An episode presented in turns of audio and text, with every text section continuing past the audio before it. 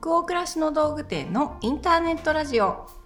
チャポンと行こう。10月23日日曜日の20時になりました。こんばんは。北欧暮らしの道具店店長の佐藤とスタッフの吉部こと青木がお送りします。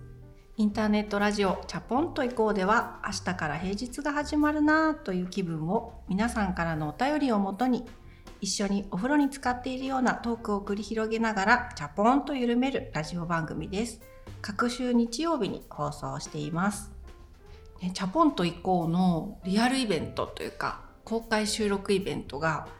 いよいよね、うん、えこれを配信している日の1週間後？ですよ。近づいてきましたね。近づいてきました。10月30日の日曜日午後3時からでしたっけね。はい本番がで青山のスパイラルホールというところで公開収録のイベントを行う予定でたくさんのチャポラーさんご招待させていただいてのイベントになるんですけれど今回あの結構あの申し込みたいけど今出産後すぐで行けないタイミングでだったり、うん、あとはあの物理的にすごく遠くにね住んでらっしゃってとかっていう方もお便りたくさんいただいていたりあと今回ねあの申し込みいただいていたのに人数のね関係で今回は残念ながらという結果になってしまった方とかもいらっしゃったと思うので、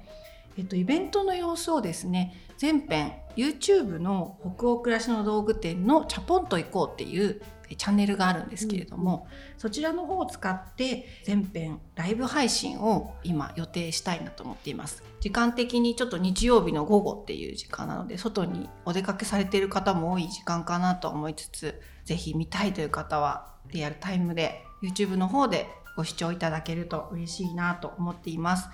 あと、どんな形になるかはまだちょっとお約束できないんですけれども、当日、インスタグラムの公式、北欧暮らしのトーク店のアカウントの方でも、えっ、ー、と、ライブ開演前までの直前インスタライブみたいなのを今計画スタッフがしてくれています。私たちがステージに出てからこう公開収録的にしゃべるっていうその前の準備中の風景だったりスタッフの様子だったりあと登壇前の私たちのなんかちょっとね、うん、汗汗してる感じとかがもしかしたら、ね、ね映るかもしれないということで、はい、そちらも、えっと、北欧暮らしの道具店の公式のアカウントで行いますのでまだフォローしてないよという方がいたらインスタグラムのアカウントの方もフォローしてお待ちいただけると嬉しいです。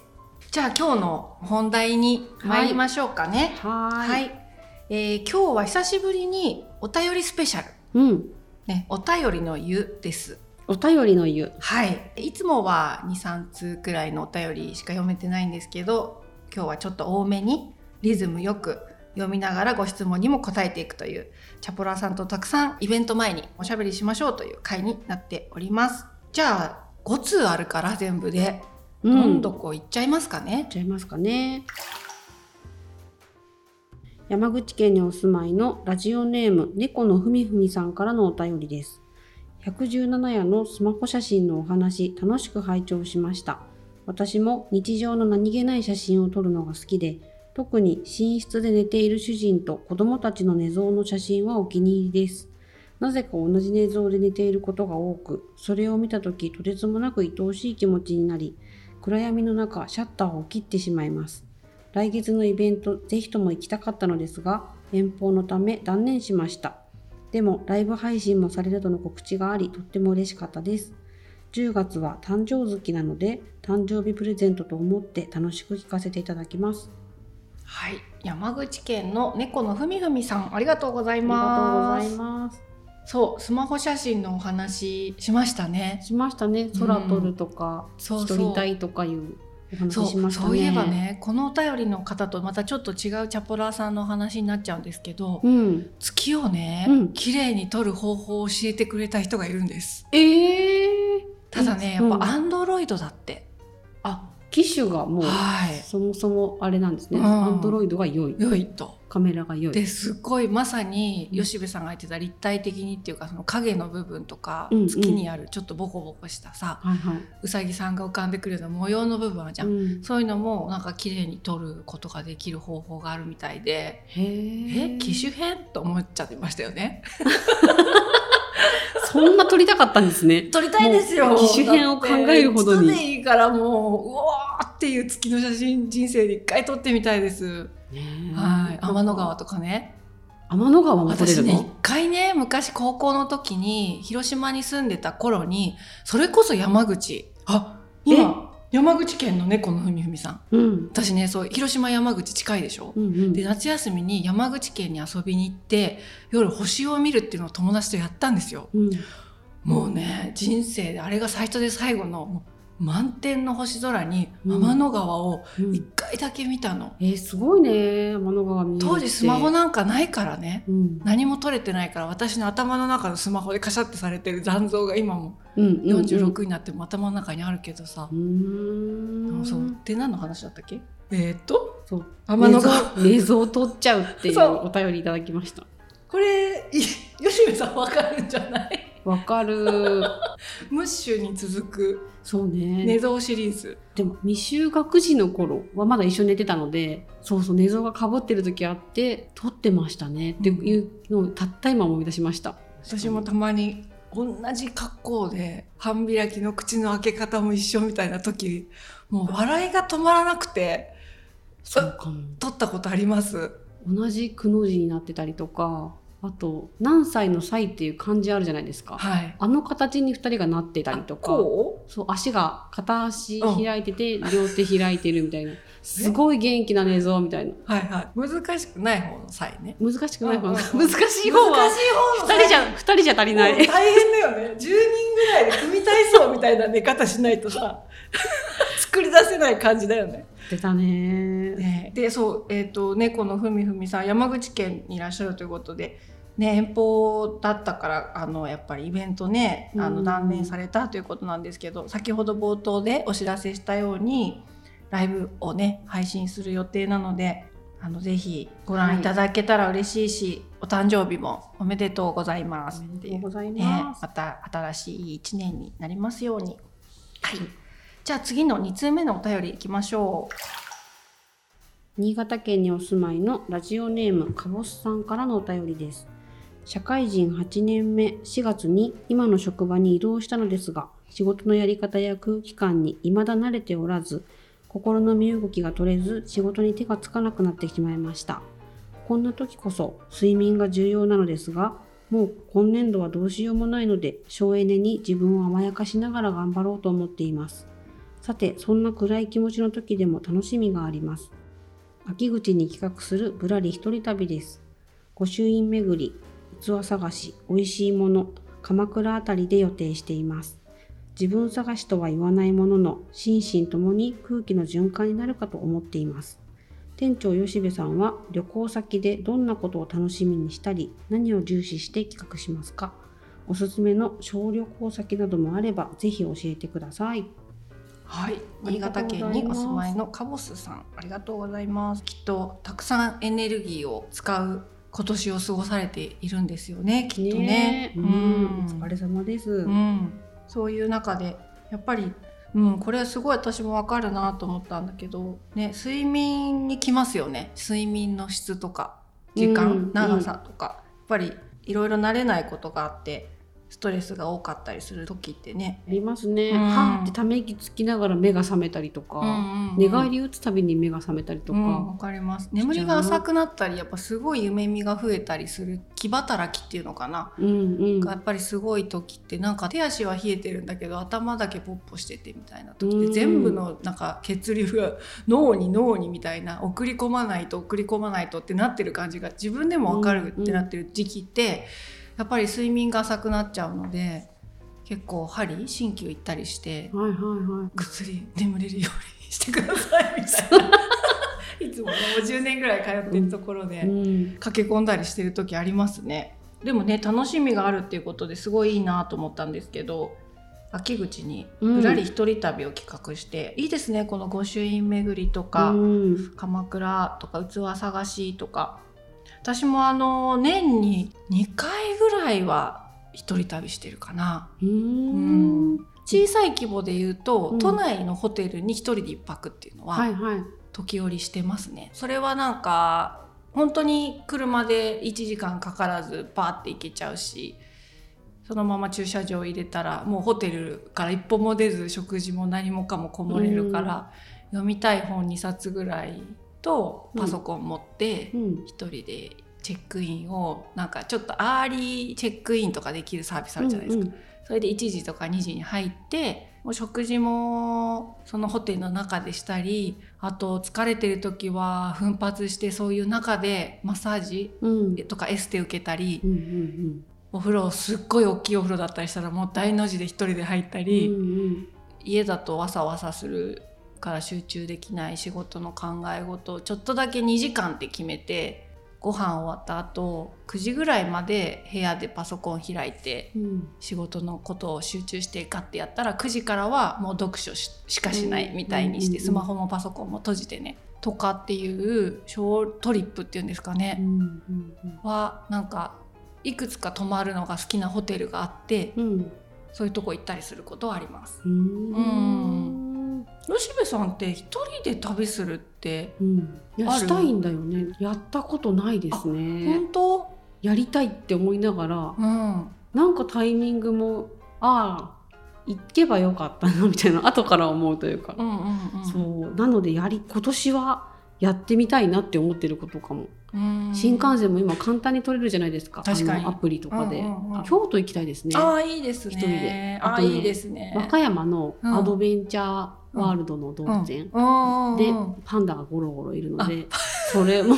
見たいしと あーいいじゃか。んいいじゃん。そうそうんパンダに会いに行くとかいいね。ね。めっちゃいい。そうそう。私もそういうのいいなでもなんか私の準備が楽しいようで結構ストレスになる方でわかります。だからあんまり決めたくないけど行き先とホテルだけ確保したらあとは気ままにうん。こう食べ物もこのお店に絶対とか言うんじゃなくって歩いてる流れで疲れたところに入ろうとか、うんうん。なんか決め事を減らしてでも体はちょっと動かしながらみたいなのが理想かな、うんうん。今今やりたいのはそんな感じかなって。うんうん。でもこれは好きっていう準備があって旅のお供にプレイリストを作るみたいなのえは、ー、あややるんだ。なんかね好好きなんですよプレイリスト作るのが。作って？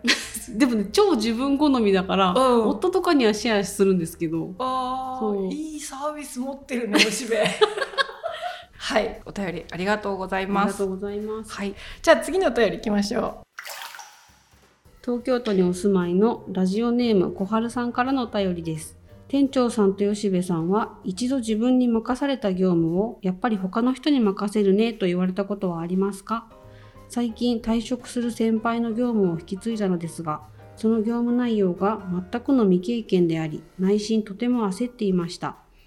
引き継ぎの時間もほとんどなくじゃああとはよろしく的な感じだったので不安でしたが私にならできると思ってくれたからこそ任されたわけだから頑張ろうと思っていました。ですが私の発する言葉の端々や抱える他業務の量を考えてか他の人に任せることにしましたと言われてしまいました。ほっと一安心した反面この未経験の業務に取り組んで自分のスキルアップにつなげようとも思っていたので何とも言えない気持ちです。この歯がゆさやそこはかとない悔しさを乗り越えてまた別業務で力を発揮すればいいそう思っているのですがなんとなく気分が落ち込んでしまいます、うはい。うん、東京都の小春さんありがとうございまます。はあこれもなんかうんわかるし、うん。私たちもね今日も会社にいて収録してますのでねはあこういうことってありますよねありますよね。私たちもこのお便り読んだ時に2つのことを思ってうん。一つはこの「歯がゆさ」とか「悔しさ」って書いてあったじゃない？最後に。うんううんん、でもともとその先輩の業務を引き継がれてでそこの引き継いだ業務が全くの未経験だった。うん。にもかかわらずそれがまあ自分の成長のステップとかスキルアップになるだろうから頑張ろうってこう腹をくくったタイミングでうん。どうしてかっていうところは正確にはわからないにしてもでも他の人にさらにまた引き継ぎましょうっていう話になるっていうこのストーリーを想像すると、最終的にこの気持ちどうやって乗り越えたらいいでしょうっていう風になる状況って容易に想像できるなって思って。うん。ただ思った一つ目のことはそこに対してやっぱりこう悔しさを感じるって何て言うんだろうな。みんながみんなじゃないですよね。そういうことを感じるぐらい腹をくくった経験があるっていうね。ことだよね。うん、えどうしようできるかなって思ったけど、うん、でもやってみようっていろいろ考えてやるぞって決めたタイミングまで気持ちをこう持ち上げたのにパッてこうやっぱり違う人にお願いすることにしました、うん、あれ？なんか私の中では決まったんですけどみたいなのはなっちゃいますよね。なっちゃいますよね。うん、そう。綺麗事みたいな話になっちゃってあれかもしれないんですけど悔しいって思うって、うん、とっても尊いというか、うんうん、すごくそれは思ってしました。なんかそこに本気であればあるほどそうなるよね、うん、自然と、うん、でもあそうなんだ。まあまあ別にじゃあちょっと次力抜いてやろうかなって思う人もいてもいいと思うんで、うんうんうん、そどっちがいい悪いの話ではもちろんないけど、悔しいなって思うってことはそこで役に立とうという気持ちがあったりとか、うん、うまくできてたかはわからないけどこう必死でやろうって思ってたっていうことの証でもあるのかなって私は思っちゃって、私もやっぱりこう同じ経験ではないけどいっぱい悔しいことあるんで、うんうん、でもそれって悔しいって思うし歯がゆいって思うんですけど一度頑張ろうと思ったとか、うん、多分そそれの裏返しだったりするからね。そ、ね。うん、そのことにかついて考えた総量がね悔しさを生んでるからね。そう。からうん。なんかこの悔しさって乗り越えなきゃいけないのかなっていうかそれの鏡だと私は思うから、うん、大事に持っててもいいんじゃないかなって、うん、まあ、これは本当に一意見としてなんですけど、うん、思ったっていうのが一つ目ともう一つはこの便りをあの読ませていただいた時に私たちのこの北欧暮らしの道具店を運営しているクラシコムっていう会社もかなりね産育休でお休み中っていう人が常時ある程度の割合でいるという状況なんですよね。はい、この数年、ね、はい、いろんな部署で、まあ、とってもあの会社としても嬉しいことでもありつつただやっぱり責任を担っていた人だったりとかあるプロジェクトを立ち上げた人だったりする人がお休みに入ったり、まあ、しなきゃいけない、うん、で1年とか1年半後まで戻ってこないとかっていう時にやっぱりこの日常茶飯事にこの担当替え役割替えっていうのは起きてますよね。うん、起きてますね。あの人がこっちの部署に移動したっていうのは結構大きいですけど、うん、なんかちょっとした担当替えだったり、うん、でもちょっとしたって言っても、うん、本当にあれそれやったことないよっていうことだと絶対戸惑うしっていう担当替えがちょくちょくありますよね。ありますよね。で会社の全体化の中でもあせっかくこの人にこれを引き継いでもらって、うん、その人が成果出せるようになったタイミングなんだけどやっぱり全体感で言うとその方はこっちのプロジェクトに今じゃあもう一回移ってもらった方が会社として良さそうみたいな判断もやっぱりあるわけで、うんうん、その人がそこができてたできてないとかっていう理由だけではなくて、うんうん、いろんな事情とか全体感の中でもう一回違うプロジェクトに間髪入れず行ってくださいっていうこともやっぱり私たちの会社もあったりして、うんうん、なのでそういう状況を伝えたり伝えられたりするっていうコミュニケーションがやっぱり日々起きてるなと思った時に。切羽詰まってる時もあるしそういうことじゃないけどこうチェンジしてもらいたいっていうことがあったり、うん、両方判断基準としてあるなと思ってて、うん、なのでそういう中でのことだったんじゃないかなってなんか思った時に最初に感じた悔しさみたいなものを尊く持ちながら次行った場所で同じ気持ちでやっていくっていうことってむごすごい難しい仕事じゃないですか。さそれをやろうとされてるのかなって思ってすごいなって思っ純粋にすごく思ってしまったっていうことなんですよね。うね うまく言えたかなちょっとわからないですけど。だから読みたくなっちゃったんですよね。そうなんですよ。あとは本当にそういう自分自身もそういうことを決めたり伝えたりするというシーンがあれば相手がそれをなるほどそういうことでのチェンジなんですねって爽やかに理解してくれるっていうことは目指さずとも、うん、いろんなやっぱりとはいっても悔しさが相手側にあったりとか、っ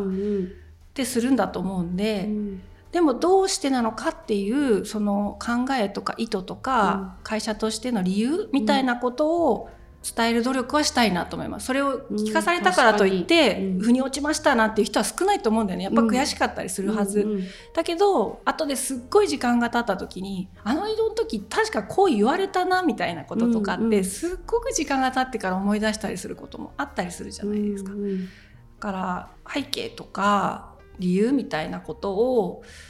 伝えられる重さもあるかもしれないけどね、うん。ううん。んでもなんかそこはこうフェアにできるだけ伝える努力はしたいかなっていうのは思ったりはしたかな、お便り読んで。ううん。ということで、はい。はい、小春さんありがとうございます。ます。一緒に頑張りましょう。じゃあ次のお便り行きましょラジオネーム怠け者さんからのお便りです。情報収集のためにインスタグラムや YouTube を見ていると素敵なものばかりであれもこれも欲しくなってしまいます。一時期素敵欲しいだけで衝動買いしてしまうことがあり身の丈に合ってなかったかなと思うこともしばしば。最近は欲しいものがあると手帳に金額も書いて一つ一つは大したことない金額でも全部足すとこのくらいの金額になるなぁとなら優先的にこれかなとまず家の中にあるもので最大限に楽しんでみようと思いながらなんとか理性を保てています SNS を見ていると物欲が止まりませんうまく付き合う方法はありますか？う。はい、ありがとうございます。SNS を見てると物欲が止まりません。うんうまく付き合う方法ありますか？あるかな？ね。あるかな？あるかな？私もうまく付き合える方法。うまく付き合えてなんていないなうんあ欲しいなと思ってうんでも今月はいい下着買っちゃったなとか言うとまたな来月に持ち越したりうん。でも今しかないかもって思っちゃったらちょっと買っちゃったりとかいうの、なんだろうな衝動とはい。衝動買いの楽しさも一定あるもんね、やっぱね。ううんん。あ、なんかそうたまたま私もインスタとかフェイスブックで流れてきた画像を見てうわこの服欲しいと思って、うん3分後にはもうカード決済してるみたいな瞬間もあるし、うんでもそれ全部やってたら大変なことになっちゃうから、うんどう付き合ってるんだろう物欲と。でもまあ多分皆さんもやってることだからおすすめですっていうほどじゃないし なんかネットショップをやっている店長がこんなこと進めてどうするっていう感じも若干するんですけど結構とりあえずカートに入れてうん。満足しちゃいます私。ああ後で見るみたいな。そう決済しないんですけど眺めるんですね買い物一覧を。そうなんですよ。多分私たちのお店でそうしてくださってる方もたくさんきっといらっしゃって、うんうん私も結構カーッと入れたり出したり入れたり出したりする方なんですよ。でもなんかただ眺めてて惹かれたものに対して何にもリアクションしないっていうのもできなかったりするぐらい欲しいって思っても、でもうん。これ買っても置くとこあるかなとかうん。なる日もあるじゃない？あるある。あれだわ。置くとこあるかなって置く場所を探してないなって思ったら物として素敵でもやっぱちょっとないなってなっちゃうっていうそういう諦めるための情報、うんあとこれは買った方がいいって思うための情報を両方探してるかもしれない、うんうん。その判断する時に。でもやっぱそこに時折もう巡り合った瞬間迷いがないっていう場合もあって、うん。これは買っとかないと今って思うやものはもうカート入れてすぐ打ち込み？もう個人情報。あそうかそう。か私も そうそうそうそそう再入荷お知らせでモビール前なんかはい買い物を、年末の買ってよかったものランキング？ランキングの時に開けたモビールとかは、はいはい。動物のねうんワイヤーのモビールね。あれは本当に瞬間ですね。瞬間で見てあそうとしてる。これは登録しなきゃと思ってうん。再入荷お知らせの登録して、来たらもうすぐ買いましたもんね。そうだよね。あんまり考えてなかったです。なんか物欲自体は全然否定しなくていいかなって、うん。やっぱりなんか元気が出るので私はね、うん。うん買いたいものがない人もいるので買いたいものいっぱいあるってとってもいいなと思ってて、うんうん。ただそれも皆さん私たちが今話した事例と同じようにもう直感3秒で買っちゃったみたいなものがある日もあればカートを入れてみたり出してみたりうん。入れたままそのままさようならしてたり、うんうんカート入れることもしないで逡巡したりってなんかちゃんと仕分けられてるんじゃないかなって。ね結構仕分けられてるし、衝動も衝動じゃなくてもなんかできてますね。うん、っていう気がするから、うん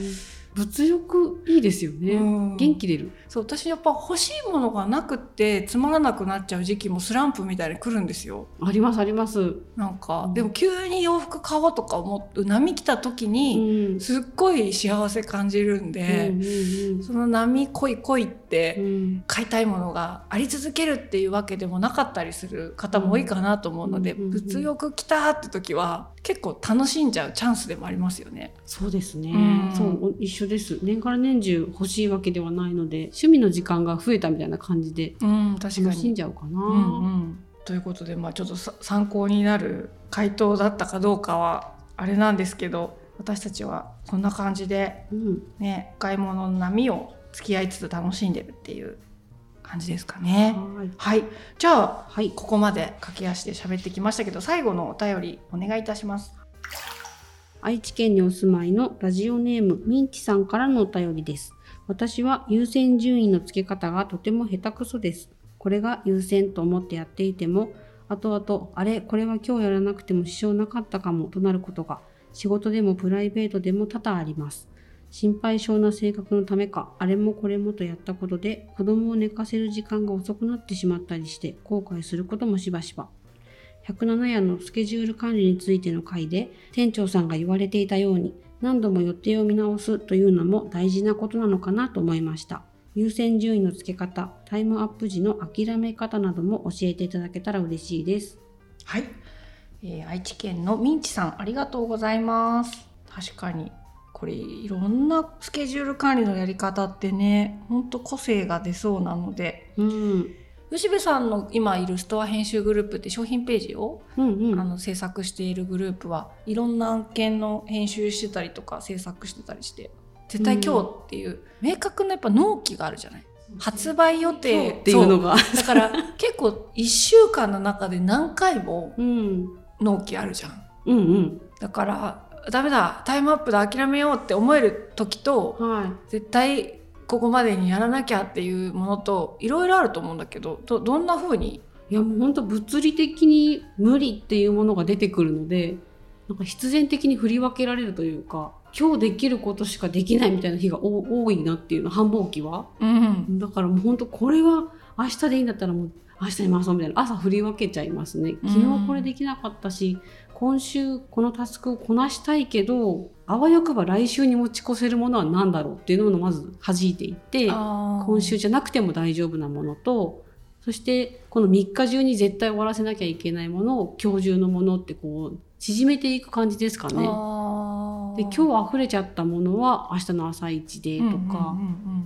でもそれ以上溢れるってものは多分無理なものなのうんで、うんマネージャーに相談しますね。うんこれ無理ですっていう。そうっていう風にして自分の中で振り分けたけどあぶれたものっていうのは無理なものなのでそこで諦めますよね。うんあこれ無理だって言わないとっていうので諦めてるって感じかな。うんなんかその自分的アラートを上げるタイミングみたいなのってどうやって意識してやれると思ってたけどやっぱ無理だったみたいなのをギリギリまで抱え込んじゃったりするタイプの人もいるかもしれないし、はいどこで言うかってすっごいみんな難しいじゃん。難しい。なんか早めに手挙げても甘えてるみたいに思われたらどうしようとかもあるけど、逆に甘えじゃなくて、うんうん。もうちょっと早く手挙げてくれたらもっとこうやってさ早めにフフォロー入れて、結果的にチームで納期守れたのにみたいうんなうんこともあったりするじゃないですか。だからその塩梅って多分吉部さんすごい長くうちの会社働いてるからなんていうの背中で見せてる方かなと思うわけ。あそうかじゃあ早く言わなきゃですね。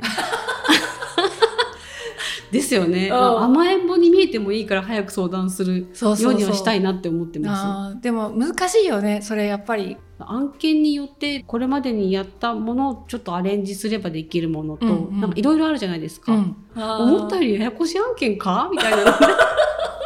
またついてあちょっとこれでも一回騒ぐの大事だなと思って。ああそう本当そのねなんか騒ぐセンスってあるよね。そうもう甘えん坊でもいいんです、うんうん。もう私は。うん。なんか例えばこうみんなギリギリでやってる繁忙期の時期にうん。会議で、うんあのチームの発表がありますよっていうのがこの間本当に直前前日にうん。あのお知らせされてできる範囲で大丈夫です。もし可能だったら発表お願いしますっていうお知らせが来たんですね。うんうん。あのでその時に何とかやろうとしているっていう状況が見えたんですよね。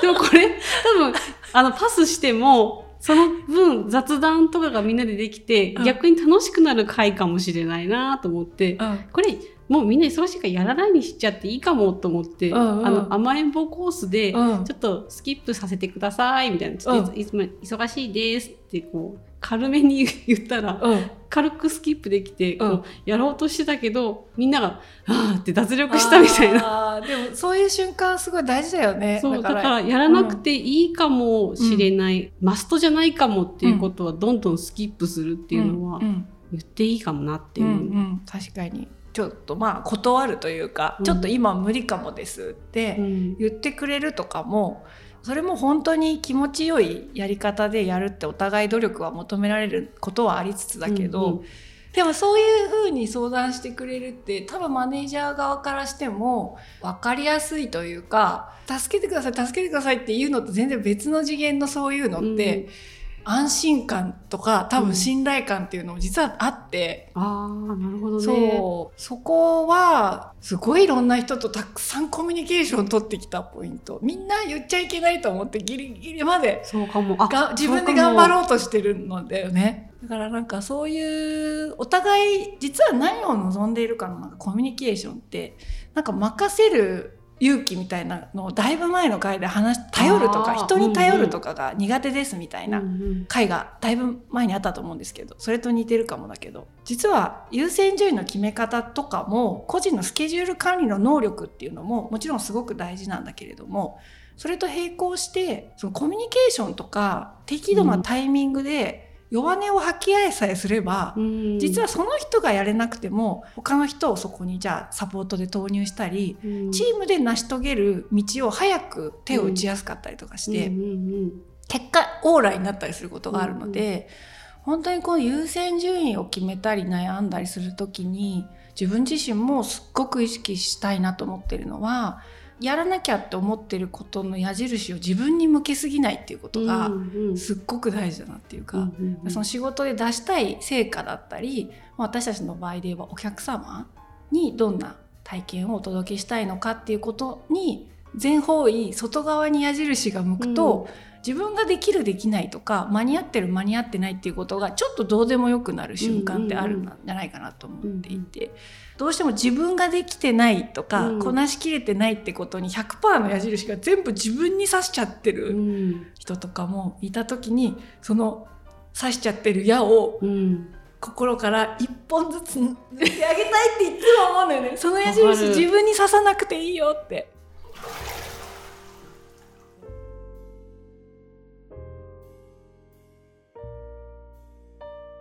えー今夜のインターネットラジオチャポンと行こう。ここまでになります。皆さん本日のお湯加減いかがでしたでしょうか？吉部さん今日はなんか熱いお湯からうん。お旅の話とかね、うんうん。いろんな話ない混ぜ会でしたけど。結構頭をいっぱい使って喋った気がしてて。私もすごい首から上にまた血が上ってて、ねうん、針ってちょっと血を下げてもらう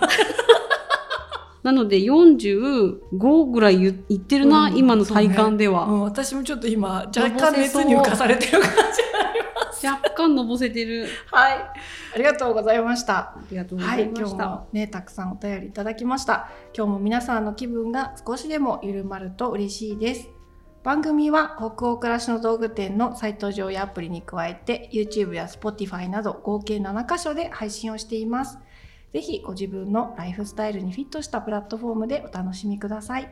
引き続きお便りも募集中です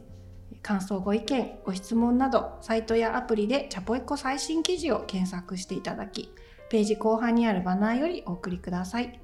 Spotify などの場合は説明欄のリンクからお便りフォームに飛ぶことができます。全国のチャポラーの皆さんお便りお待ちしてます次回のチャポンと以降は11月6日日曜日の夜20時を予定しております。それでは明日からもチャポンと緩やかに、そして熱くいきましょう。北欧暮らしの道具店の店長佐藤と、スタッフの吉部こと青木がお届けしましたそれではおやすみなさい。おやすみなさい